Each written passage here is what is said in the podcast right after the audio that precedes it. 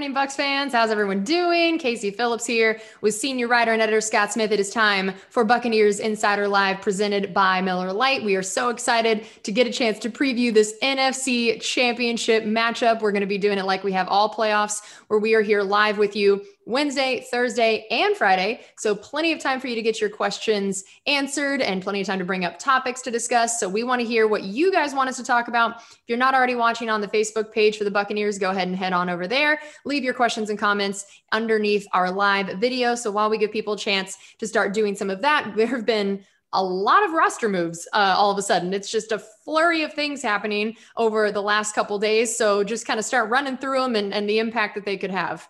Hey, it's a good thing when you're making roster moves in mid-January. You know, if you have a reason to be making these roster moves. So the big one, the one that came first and was the most surprising, is the news that Vita Vea is being designated to return from injured reserve. So he starts a 21-day window where he, he could start practicing today, and uh, anytime during that window, it, he could be activated to play in a game. Now, it's possible there's only one op- opportunity. You know, the Buccaneers, if they, they have this game coming Sunday, if they win, then they're in the Super Bowl. So it could be two opportunities or there could be one.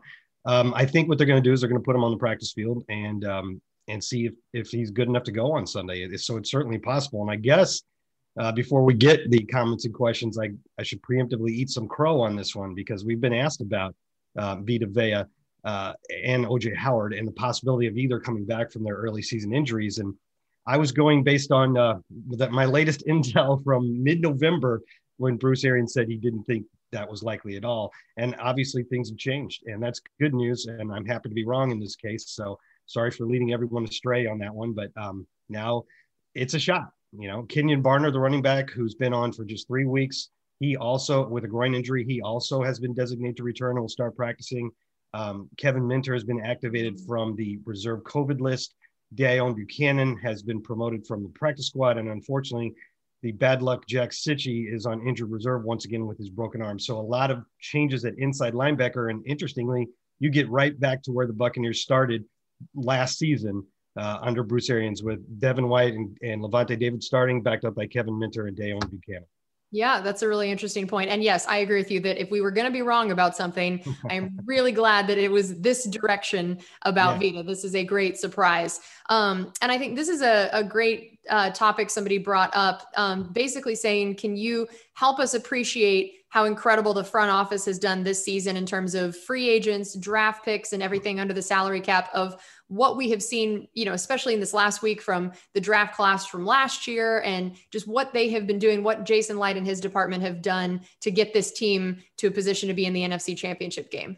Well, I can tell you who really appreciates what Jason Licht has done, and that is uh, Bruce Arians, who said on Monday that he thinks that Jason Licht should be the executive of the year. And listen, this isn't like um, revisionist talk here.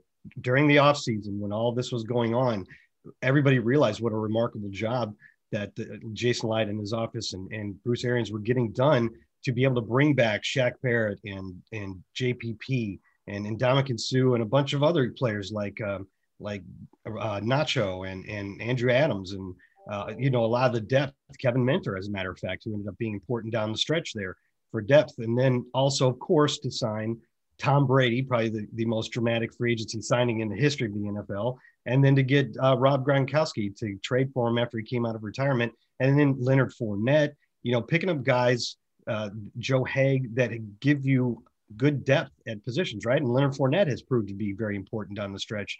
So I don't think you could say enough about it. It's been a masterful job, and and uh, as Bruce said when he was giving Jason Licht credit, he said, and also did all this without putting us in a terrible cap position. So um, yeah, it's it's hard to overstate how good of a job that Jason Licht and his office have done.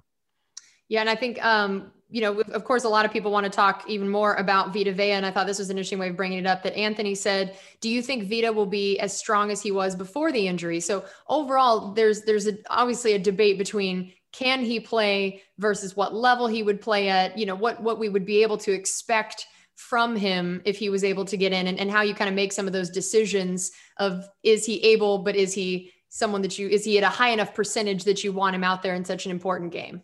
Yeah every player is different you know they uh some would come back differently than others but i think you can probably put a blanket statement that a guy that's been out for, for about three months, Vita Vea in this case, he's probably strength is probably not an issue. He's just as strong. It's, it'd be more like in football shape and stamina. And it would be hard to imagine a player coming directly back from um, that and being exactly as good as he was before he got injured. I mean, if you look at Antonio Brown, who didn't come back from injury, but from having not really played in the league for about a season and a half, he was productive right away, but they used him a little less, and then they've just kind of expanded his role. And you've seen him get his legs more underneath him to the point now where he's more of a uh, a guy that can make those sharp cuts uh, in the open field when you get him the ball, get the ball in his hands. So it, would probably be a similar thing like that. Although there's not as much time to um, for this to develop, right? You either have one game left or two. So I would suspect if he does get activated for this game, that he would play in a reserve role and they'd have an idea of how many snaps they can get out of it. But um, there's no harm in having him up and available. And if uh, Rakeem Nunez Roches or Nacho continues to start, you just see what snaps you can get out of Vita Vea. My vote is just throw him in there at fullback a few times. You know? That'd be good too. Yeah. yeah. If you're only going to get a few snaps out of him, let's let's have it be that. You know.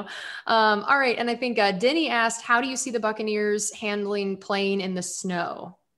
Well, there's not supposed to be a ton of snow. I mean, uh, the last I look, it's intermittent showers, and that's mostly early.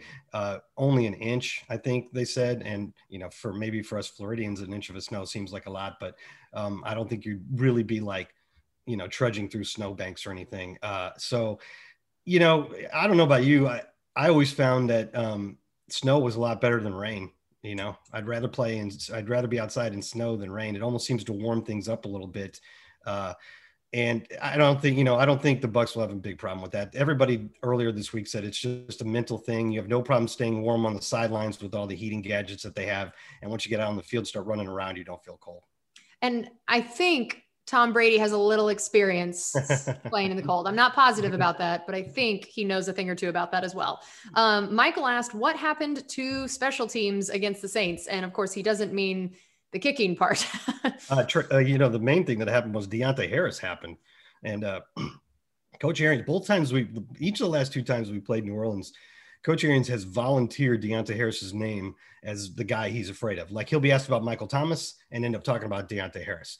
And that kid has unbelievable speed and shiftiness. And um, you know, on the first one, uh, we got a guy down there, Jaydon Mickens, and he got the hit and could have been a big play, but he just didn't get him down. And you know, when you make a miss like that, often that opens up a lane, and that's what happened. But that guy is just really, really good. If you look back at it, um, we had struggles with them previously in the season too. So um, that's what happened to it. Now, I'm sure that Keith Armstrong would break it down in a much more detailed way and say maybe this guy got out of his gap or this guy got out of his gap, but you're not going to run into a Deonte Harris very often, fortunately.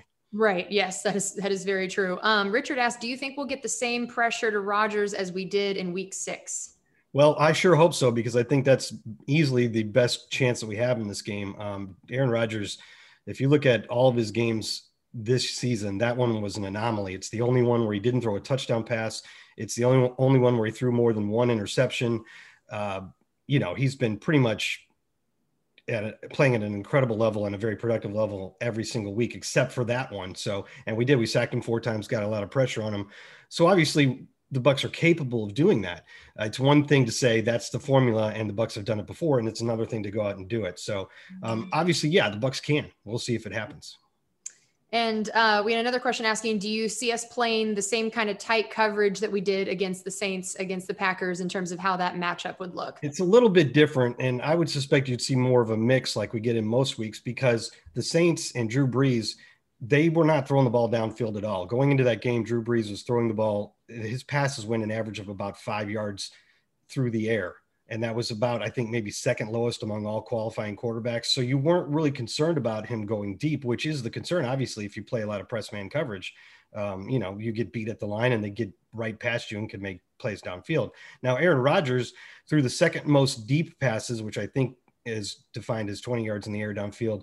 Second most deep passes in the NFL this year at 74. He completed the most of them at 31, and on those plays had 12 touchdowns and no interceptions. So the Packers can very much get the ball downfield and will and will try to. So I don't think you can play all press all day, all tight all day. I think Todd Bowles will do what he does well, and that's mix things up and anticipate what's coming and try to disguise things and try to um, you know get the quarterback thinks he, he think he's getting one look and then he ends up getting another look. So um, yeah, there'll be times when we play that aggressively, as is the case every week, but probably not to the extent that they did in New Orleans.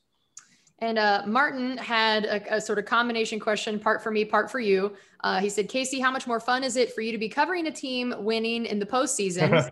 and then he said, Scott, how much does this feel similar to 02 and going on the road to get to the Super Bowl? So for my part, um, it is very fun, although it is also very sad because I am doing it from my couch. So of all of all the years uh, for for this to be happening, uh, it is I am not nearly as involved in it as I would like to be or I would be in normal years. But of course, yes, it is incredibly fun to get to do the interviews, watch the games, be involved when they're winning 1000%. So, yes, Scott, how about you?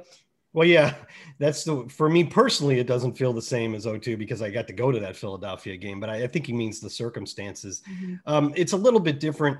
It's almost like a hybrid because in 02, um, you know, we beat San Francisco in the NFC championship game and we were, I mean, in the divisional round and we were there after a bye because we had won in Chicago in the last week and gotten that first round bye. So we did have one home game and then we went to Philly, which was the team that we couldn't get over the hump. They knocked us out of the playoffs in, in 2000, 2001. They beat us earlier in that Super Bowl season. That's more like what New Orleans was to us. So in a way, the Buccaneers this time, they had to win a game on the road first, and then they went to that team that they couldn't get over the hump, but then they did. So we've kind of already got that victory, and now we go to play an old foe in the Packers, which was a team that we had to get over the hump against in the mid '90s. And once we did that, then we were able, and you know, then became Philly, and then we were able to make it all the way to the Super Bowl. So it's almost sort of like a mixture of those two things. But yeah, there's some similarities to how it feel, but that was 18 years ago. Yeah, that was that was a wee bit ago. I won't tell you how old I was at that point. I don't want to know. um, all right. So uh, Tim brought up, we know it's kind of hard for a team to beat another team multiple times in a season. Uh, how do we tweak our game plan to make sure that we're able to get both wins over the Packers?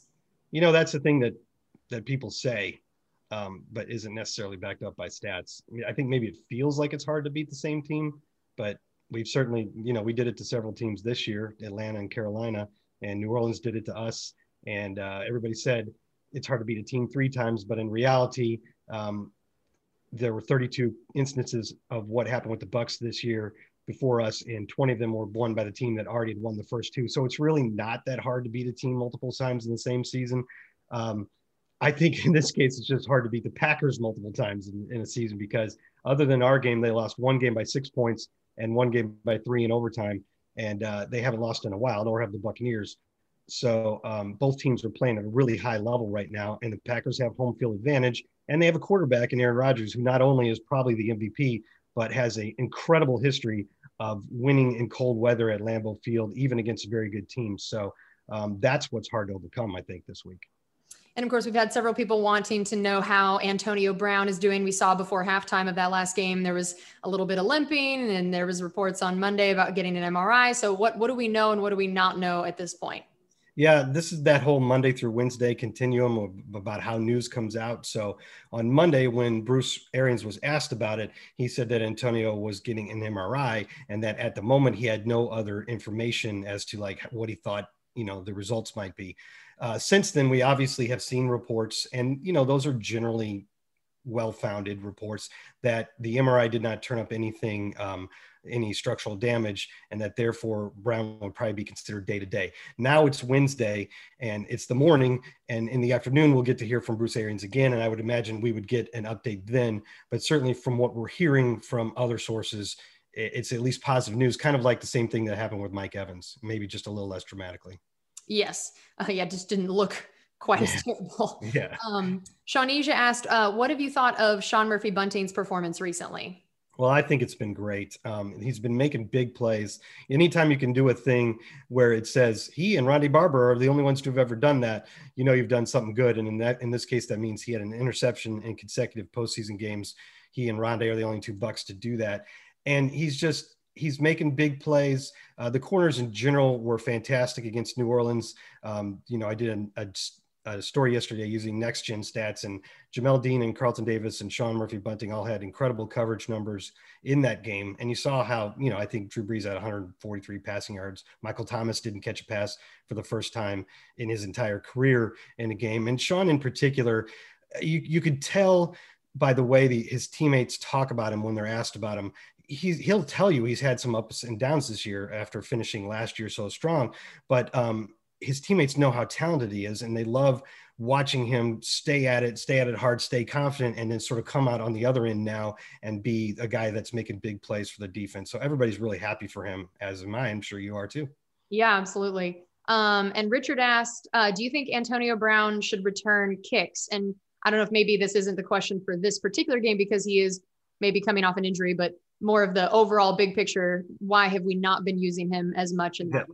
That was Richard that asked that. Yes. Yeah, I think you and me, Richard, are going to be uh, we're going to be aligned on this one, but we're not going to get what we want. I I do think I'd like to see Antonio Brown returning punts. Um, you know, our punt return game has been you know solid, right? But certainly no big splash plays, and he's shown he could do that. And, and you know, if you got this guy on your roster, you know, why not utilize that option too. But I think that Bruce Arians has made it pretty clear that he doesn't want to use Brown in that role unless he absolutely has to. And uh, so I don't think we're going to see that. And I understand that side of it, obviously. And, and, like you said, it's probably a different story now that he has a knee issue. But even without the knee issue, I don't think they want to um, expose him to the possibility of injury on such a play. So I can understand that certainly. But I think I'm with Richard that I'd like to see some punt returns. All right. Well, that is going to do it for us on this edition of Buccaneers Insider Live presented by Miller Lite. Thanks so much for joining us. And I know there were definitely some amazing questions we didn't get a chance to get to, but we are coming back here tomorrow morning and Friday morning at 10 a.m. So if we didn't get to yours, come back then and ask it then. And thanks as always for joining us. We'll see you tomorrow.